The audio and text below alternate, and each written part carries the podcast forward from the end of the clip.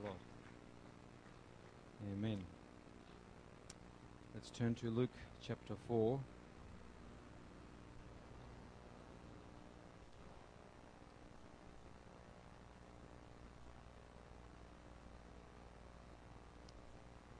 We'll uh, read a little bit from, from there. Glad to have heard the word of the Lord this morning.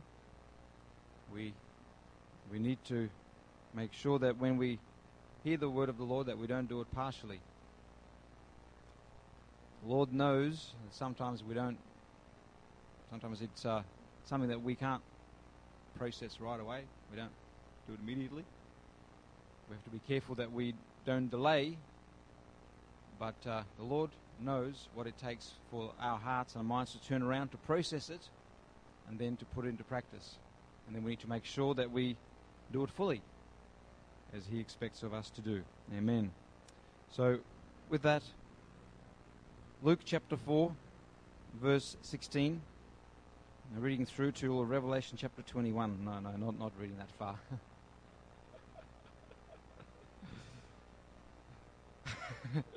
Luke chapter 4, verse 16.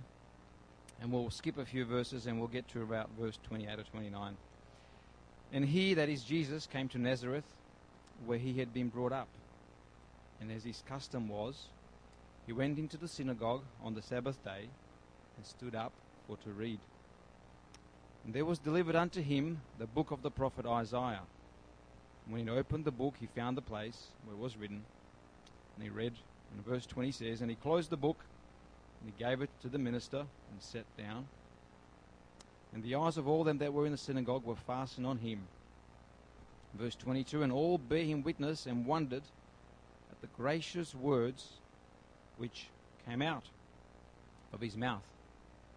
And verse 28 And all they in the synagogue, when they heard these things, were filled with wrath, anger.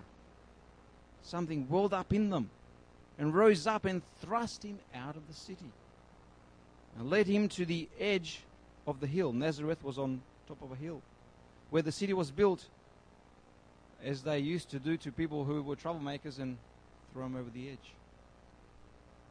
That they might cast him down headlong. But he, passing through the midst of them, went his way and came down to Capernaum, a city of Galilee, and taught them there on the Sabbath days. Lord Jesus, we know that your word, Lord, is for our instruction. Lord Jesus, we know that your word, Lord, has an intention and a purpose, and we pray, Lord, that you would bring about the intended purpose in our hearts, in our minds, of everybody that is in this place today. We thank you for the opportunity that we have to meet, and Lord, to, to understand, Lord, your word in Jesus' name. Praise the Lord.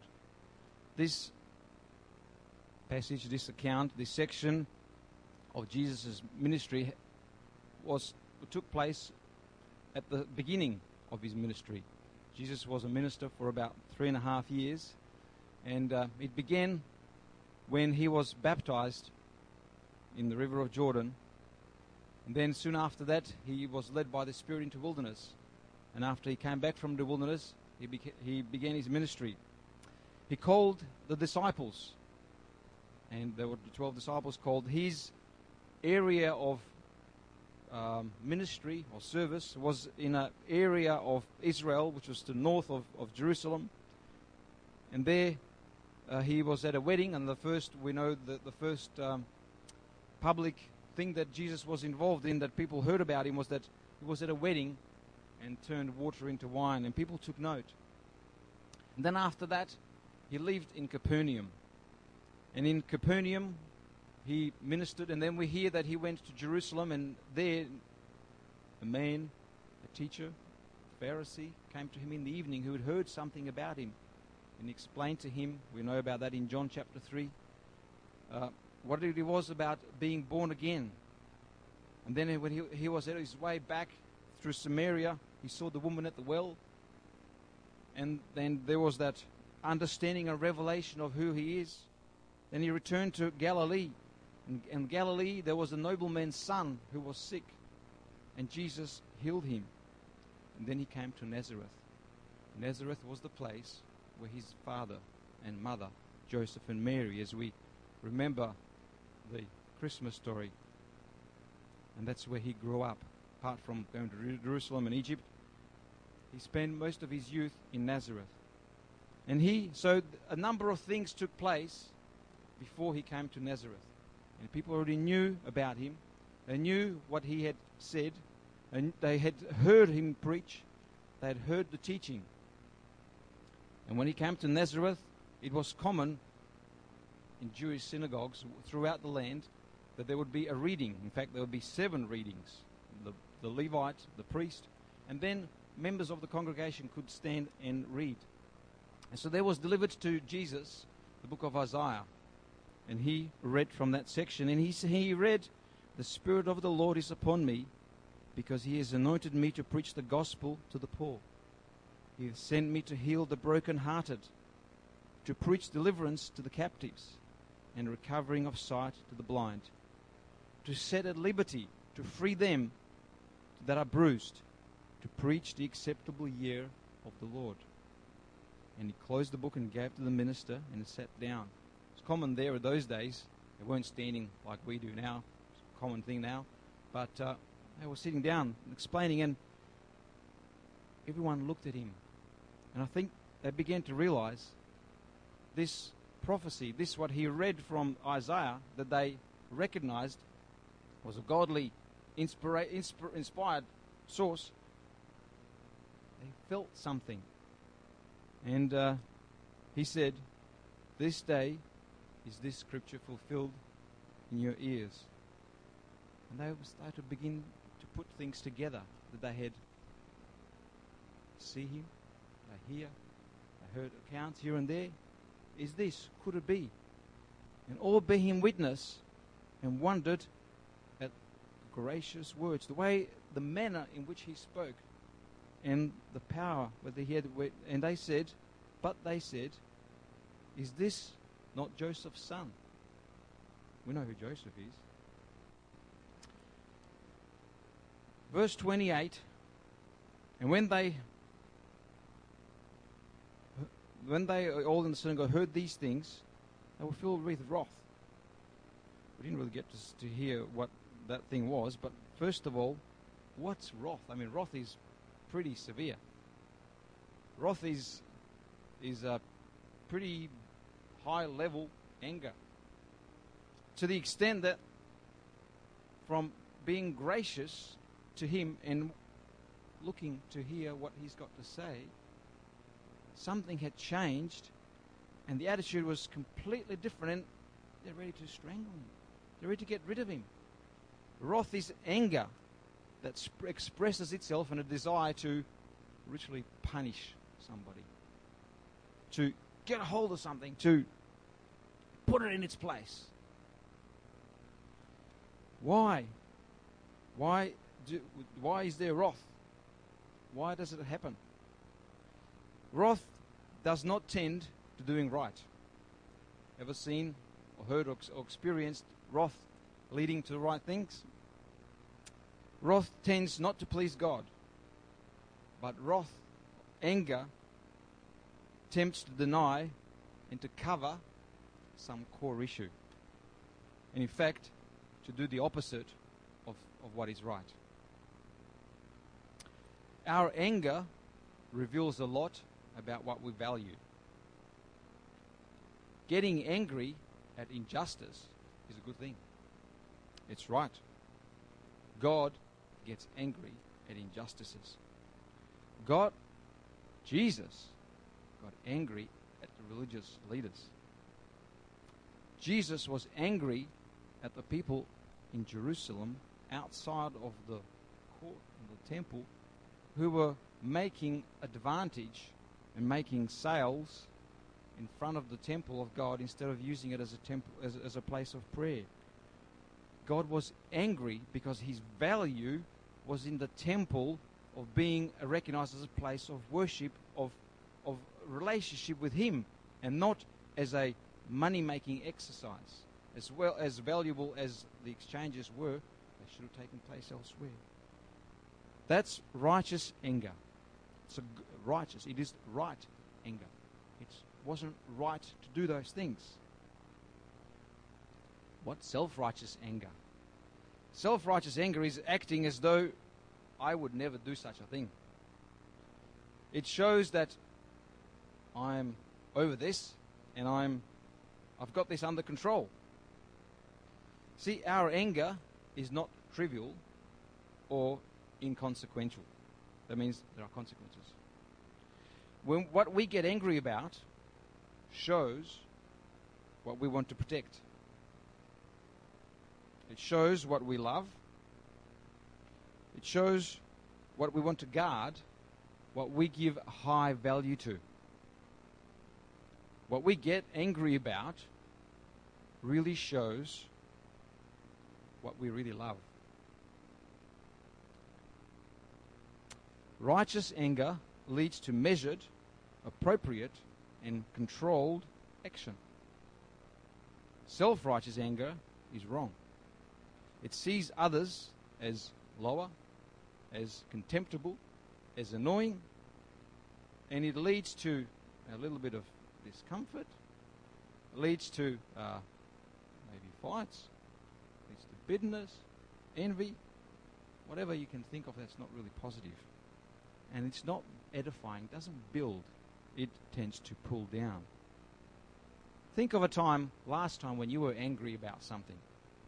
What was it about? Were you self controlled? Were you out of control? Did you lose it? Loving something is the very root of our anger. Loving something as um, innocent, innocuous, no, not doesn't seem to be harmful, as wanting to do well in something, or wanting to have some situation under control, or wanting to do it right, to do it well, is, a, is not a bad desire, but if we want to control it, then it is a problem. And it is why anger is such a big issue to God. Because our anger shows what we value, what we evaluate, what we even worship. Something or somewhat or someone more than Him. So, what were the Jews in the synagogue angry about? We read, and they all bear him witness and wondered at the gracious words which proceeded out of his mouth, keeping in mind that they had heard of all the things that have happened. They knew a little bit about what, who he was, because he grew up there. That was probably the church he used to attend quite regularly. And they said, Isn't this Joseph's son? And Jesus' answer to them was, He said to them, you will surely say unto me this proverb Physician, heal yourself. Whatever we have heard done in Capernaum, do also here in your country. He could sense, feel their thoughts, and he expressed them. That's what he said. You will say, Heal yourself. And do whatever you have done elsewhere, do here as well. And he continued to say, Verily I say unto you, no prophet is accepted in his own country.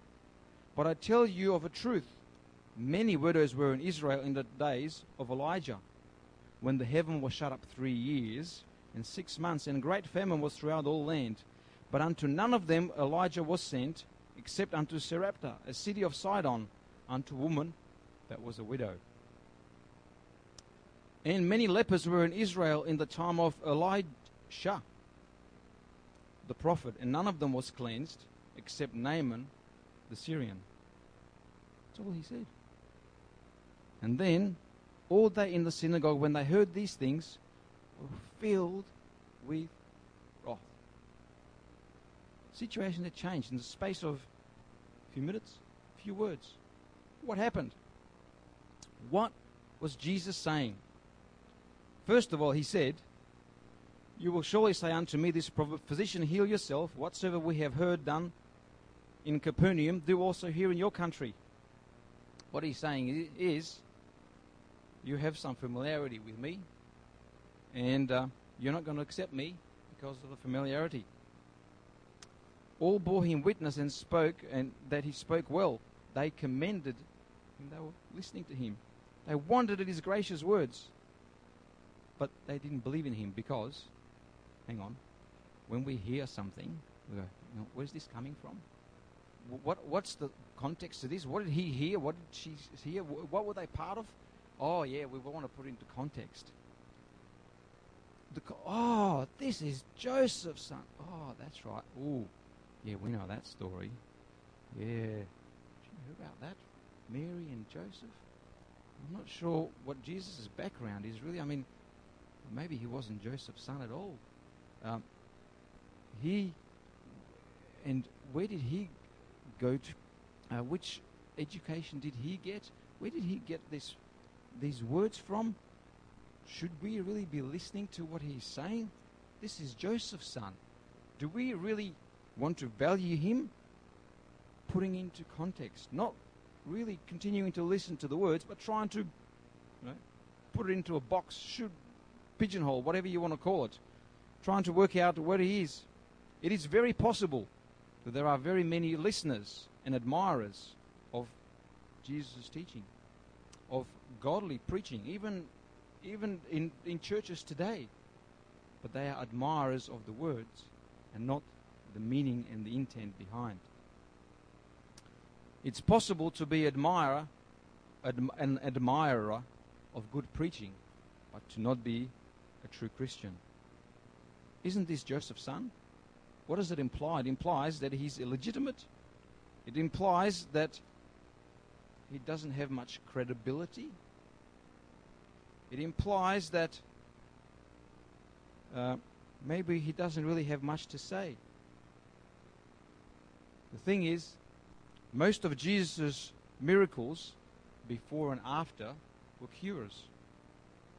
If you think about it, they were cures.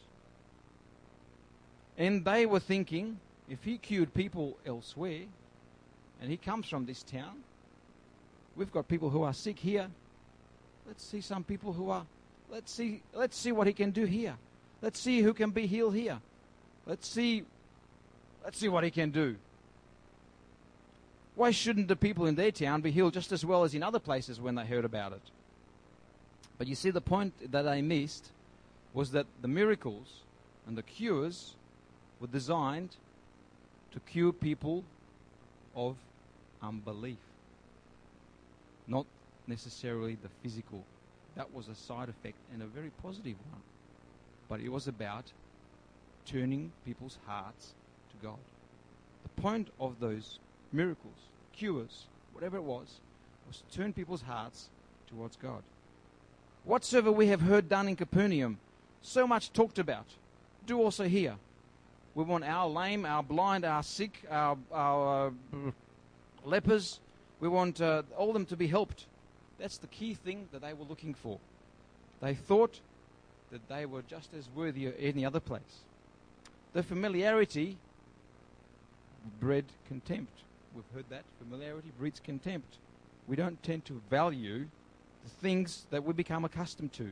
We can't see, we can't put up with giving honor or credibility to those who we know and we've known where they've come from because they're just like us. What did Jesus say next? So, so that's what Jesus said. You say, heal yourself, but I say, you're not going to accept me because I'm, you are familiar with me. The next two things he says, he gives them uh, two examples of the two most famous prophets in Old Testament history. He gives them an example of prophets under whom miracles took place. Elijah, Elijah was a powerful prophet of God. And what does it say? I tell you of a truth, many were those were in Israel in the days of Elijah, when the heaven was shut up three days and six months, when there was great famine throughout all the land. There was no food, people couldn't get anything to eat. He was kept in the brook with a raven bringing food to him, and then when that ran out, God sent him to this widow in Sarepta. Where's that? It's not in Israel. It's in a place called, you've heard of Tyre and Sidon? today's Lebanon. Back then it was in Israel, still not Israel today. This woman was not a Jew. She was not an Israeli. And God sends Elijah to her. He asks to make me some bread. And then she says, oh, I've got just enough for me and my son, and I'll make it and I'll die, but make, I'll make some for you first. And then she's kept for until the end of the famine. It wasn't a Jew that was healed. It wasn't a Jew for whom the miracle was performed. It wasn't a Jew that was kept. Ooh.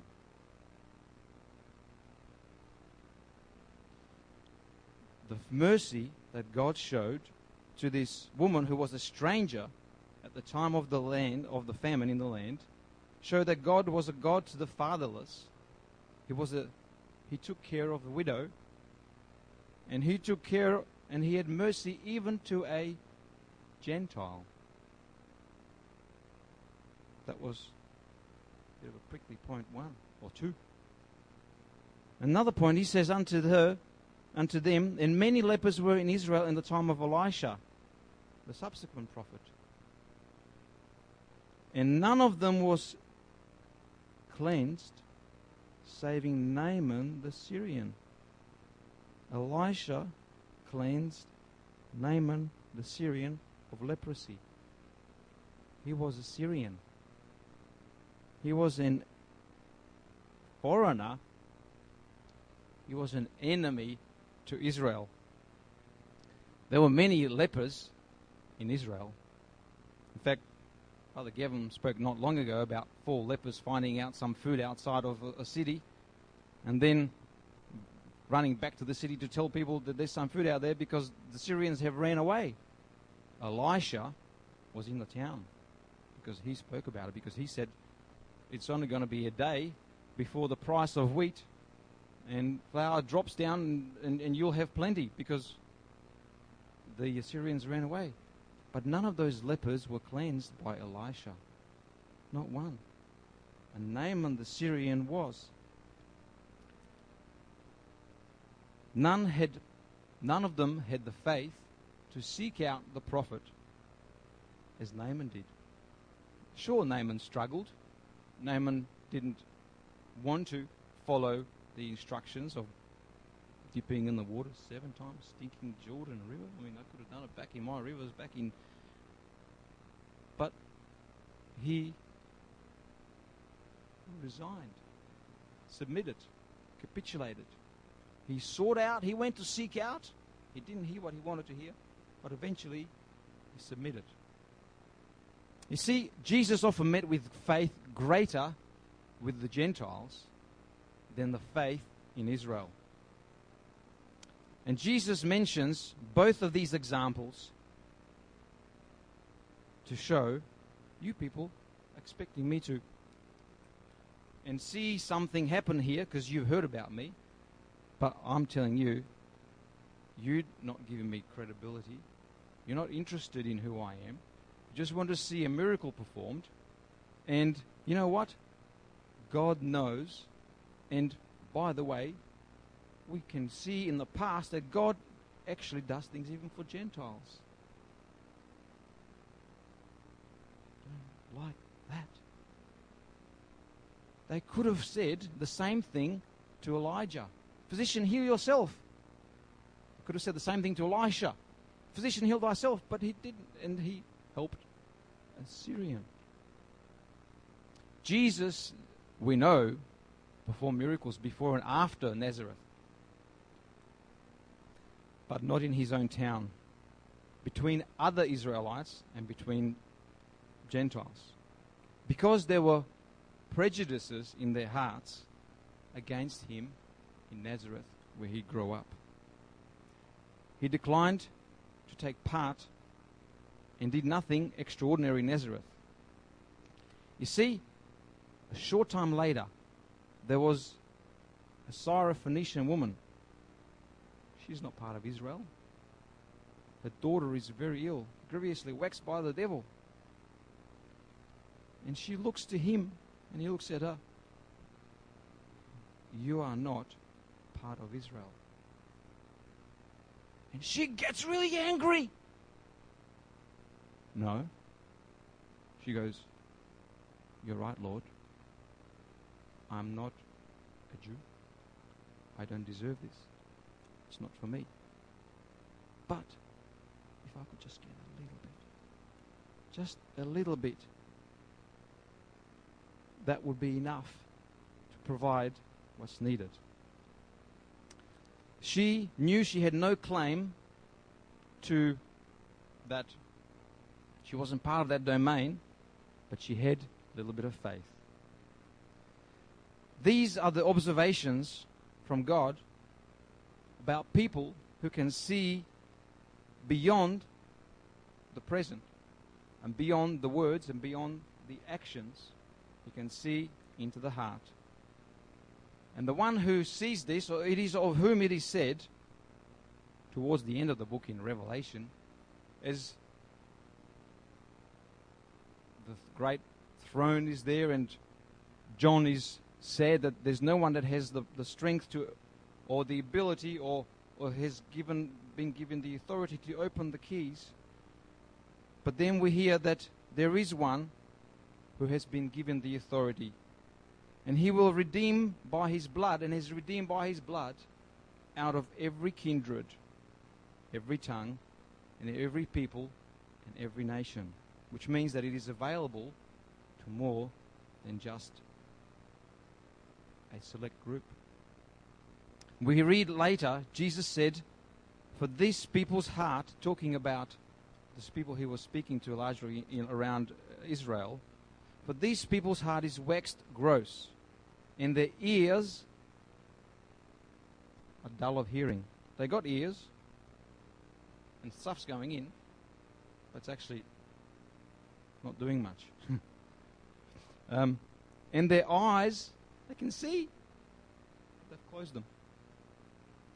Why? Lest at any time they should see with their eyes, and hear with their ears, and understand with their heart, and that would then cause a change, and they would then realize that they've got to do something, and then they've got to be converted, and that I would actually heal them. So they're preventing him from doing that in the first place. The reason why, in the space of a few verses, they go from what's Jesus got to say to get this man out of here, let's throw him off the cliff, is because he exposed their hearts. He identified the core issue, just as God knew, like we heard this morning, about Cain. Cain was wrath. Cain was angry. Why was he angry? He was angry because his offering was not accepted. He placed his value in something else. Saul was angry because, as, well, as much as he was a leader of the nation and he was credited to victories over thousands of people in battles, David was given credit for victories over 10,000 in battles. And he got really angry about that. Haman was angry because Mordecai wouldn't go, Yes, Haman, yes, Haman. But he walked past as he was just like anybody else. All these things show that these people were expecting something else to happen because they didn't get it, they got cross. Their anger revealed that they placed value in something else. Instead of acknowledging that God, in general, in this particular case, in Nazareth, Jesus had identified the core issue and going, Jesus, you're right. We haven't given you credit. We were thinking this is just for us, but actually we now realize that if we look back, God's ways have been including others, we've made wrong. Like the Syrophoenician woman, yes, I'm not part of this, but I have a little bit of faith. and I do believe that you have mercy on my daughter. Instead of admitting and seeking to correct, they became angry because Jesus' reply crossed their expectation. They assigned a greater value to something else. Let's see what he's going to do. They didn't assign him the value of a Redeemer, of a Savior, of the Spirit of the Lord is upon me. They didn't assign to him the anointing, the preaching, the healing, the deliverance, the recovering of blind, the setting of liberty to the, to the bruised, and the preaching of the acceptable year of the Lord. They didn't place that against him. When things don't go according to plan, what is our response? The thing is, God knows. God is in control. He cares, He loves, and He's closely involved in the smallest things like finding the keys for a little old lady who couldn't find them herself. When we know that He is in control, that He loves, that He cares, that He's closely involved with things for. We're in a small group for Sister Rosemary. But he's closely involved with things for Sister Linda. He's closely involved for Deb, Thor, for Nairi. He knows about the people that are going to be here today. When we know that he's in control, would we get angry? He's in control. And his way, he knows better.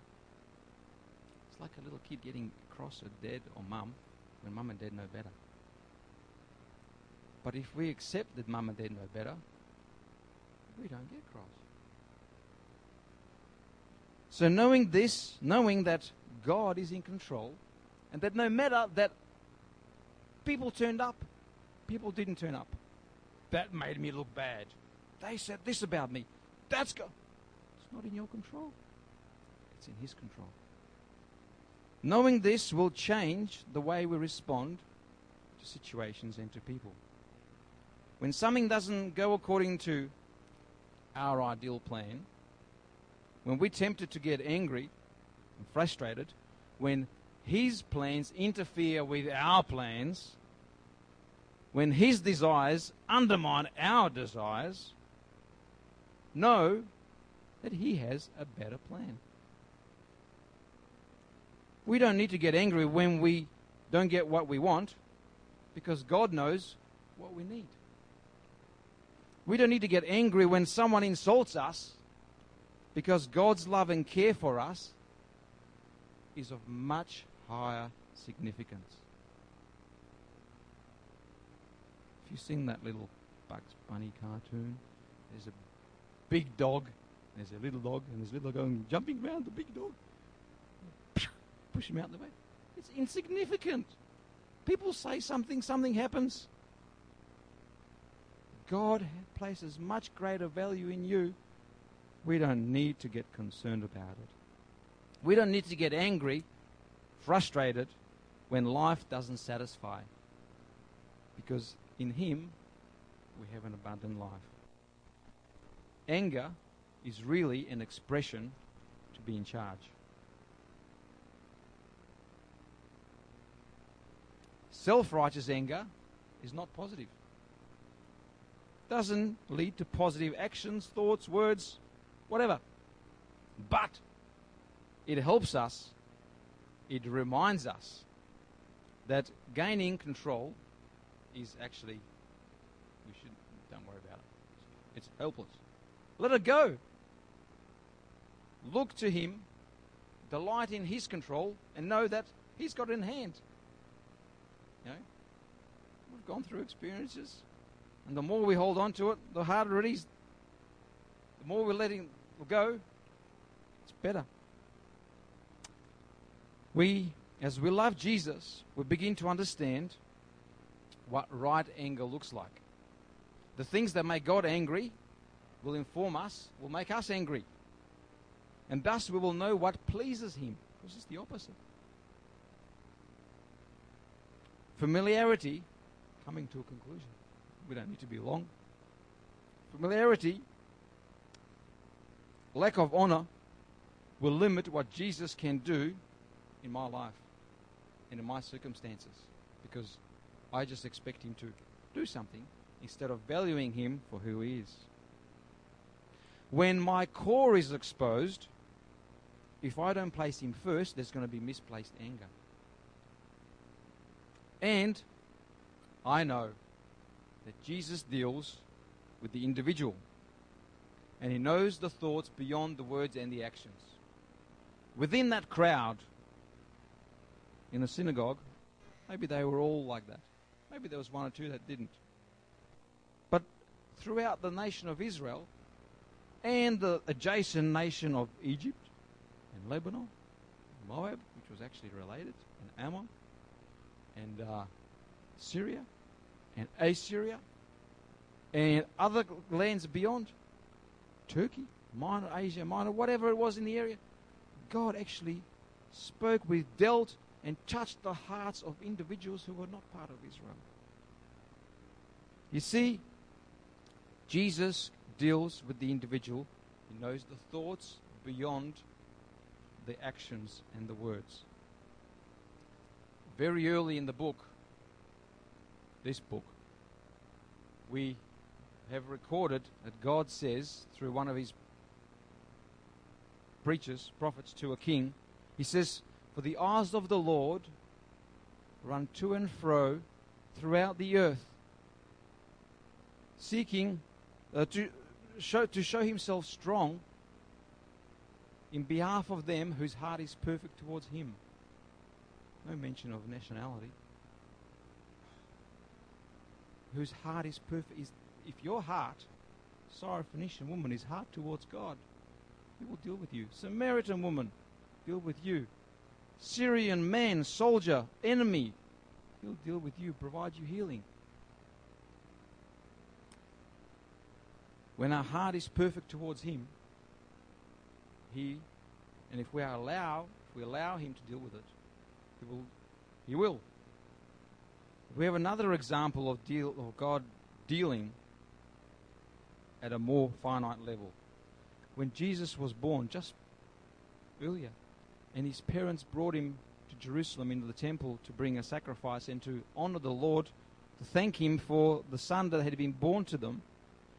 And that man who had been attending in that temple, Simeon, he saw him. He said, Praise God. Now my, have my, now my eyes have seen.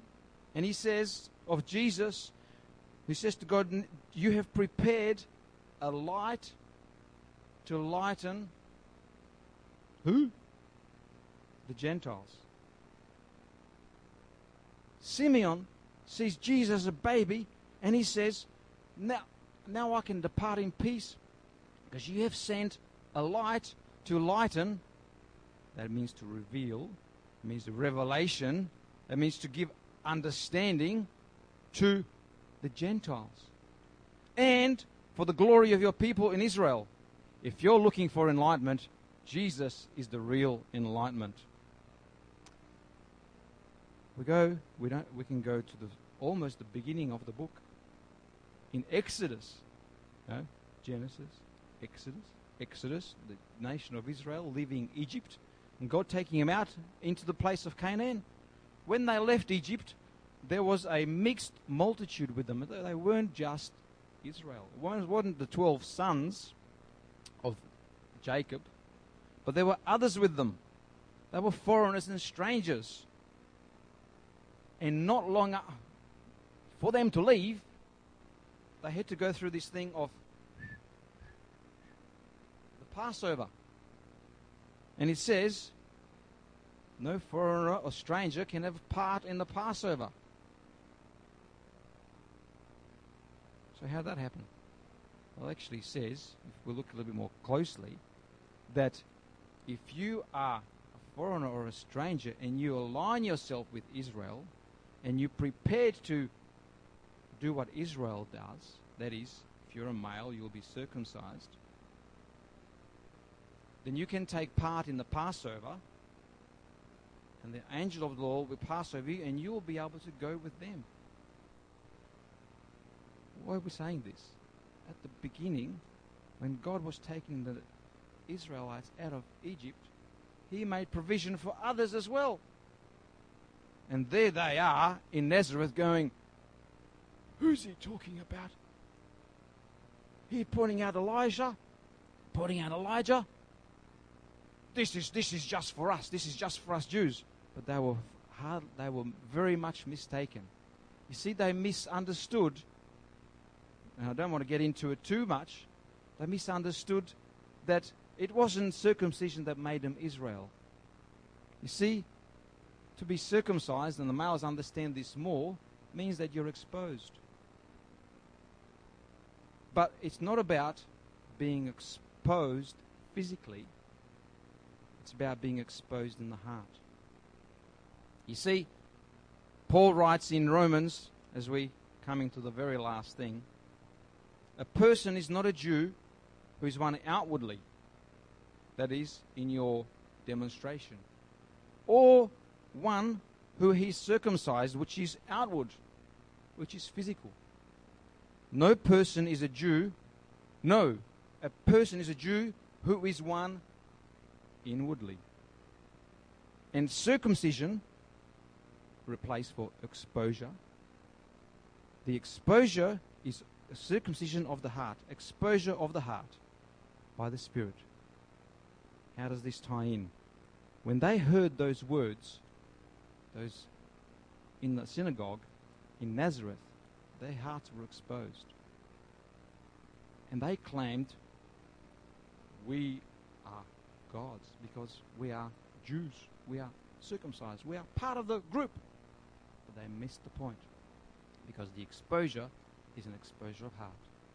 And when Jesus shows things in your heart, are you prepared to do something about it? As we heard this morning, as we hear any time, Whenever we hear God's word preached, are we prepared to be exposed and our thoughts, our attitudes to be changed? To accept that I'm not in control, but He is. That I don't have the way, but He does. That it's, I'm not just expecting a click of the fingers, but I'm expecting a relationship. And regardless of what happens, He's got it in control. The reason why they got angry is because they tried to hide the real issue in their hearts. But if we are prepared to be exposed, we are prepared to allow Him to do a work, we'll go, Jesus, we, like a Syrophoenician woman, yes, we expected you to come in here and click your fingers and perform a miracle or three and see these people, but we realized that we didn't give you the honor forgive us and help us to honor you and help us to submit to you and help us to follow your ways. If we have that approach, then He will lead us and we can learn from our rea- reactions what our proper response should be. Praise the Lord.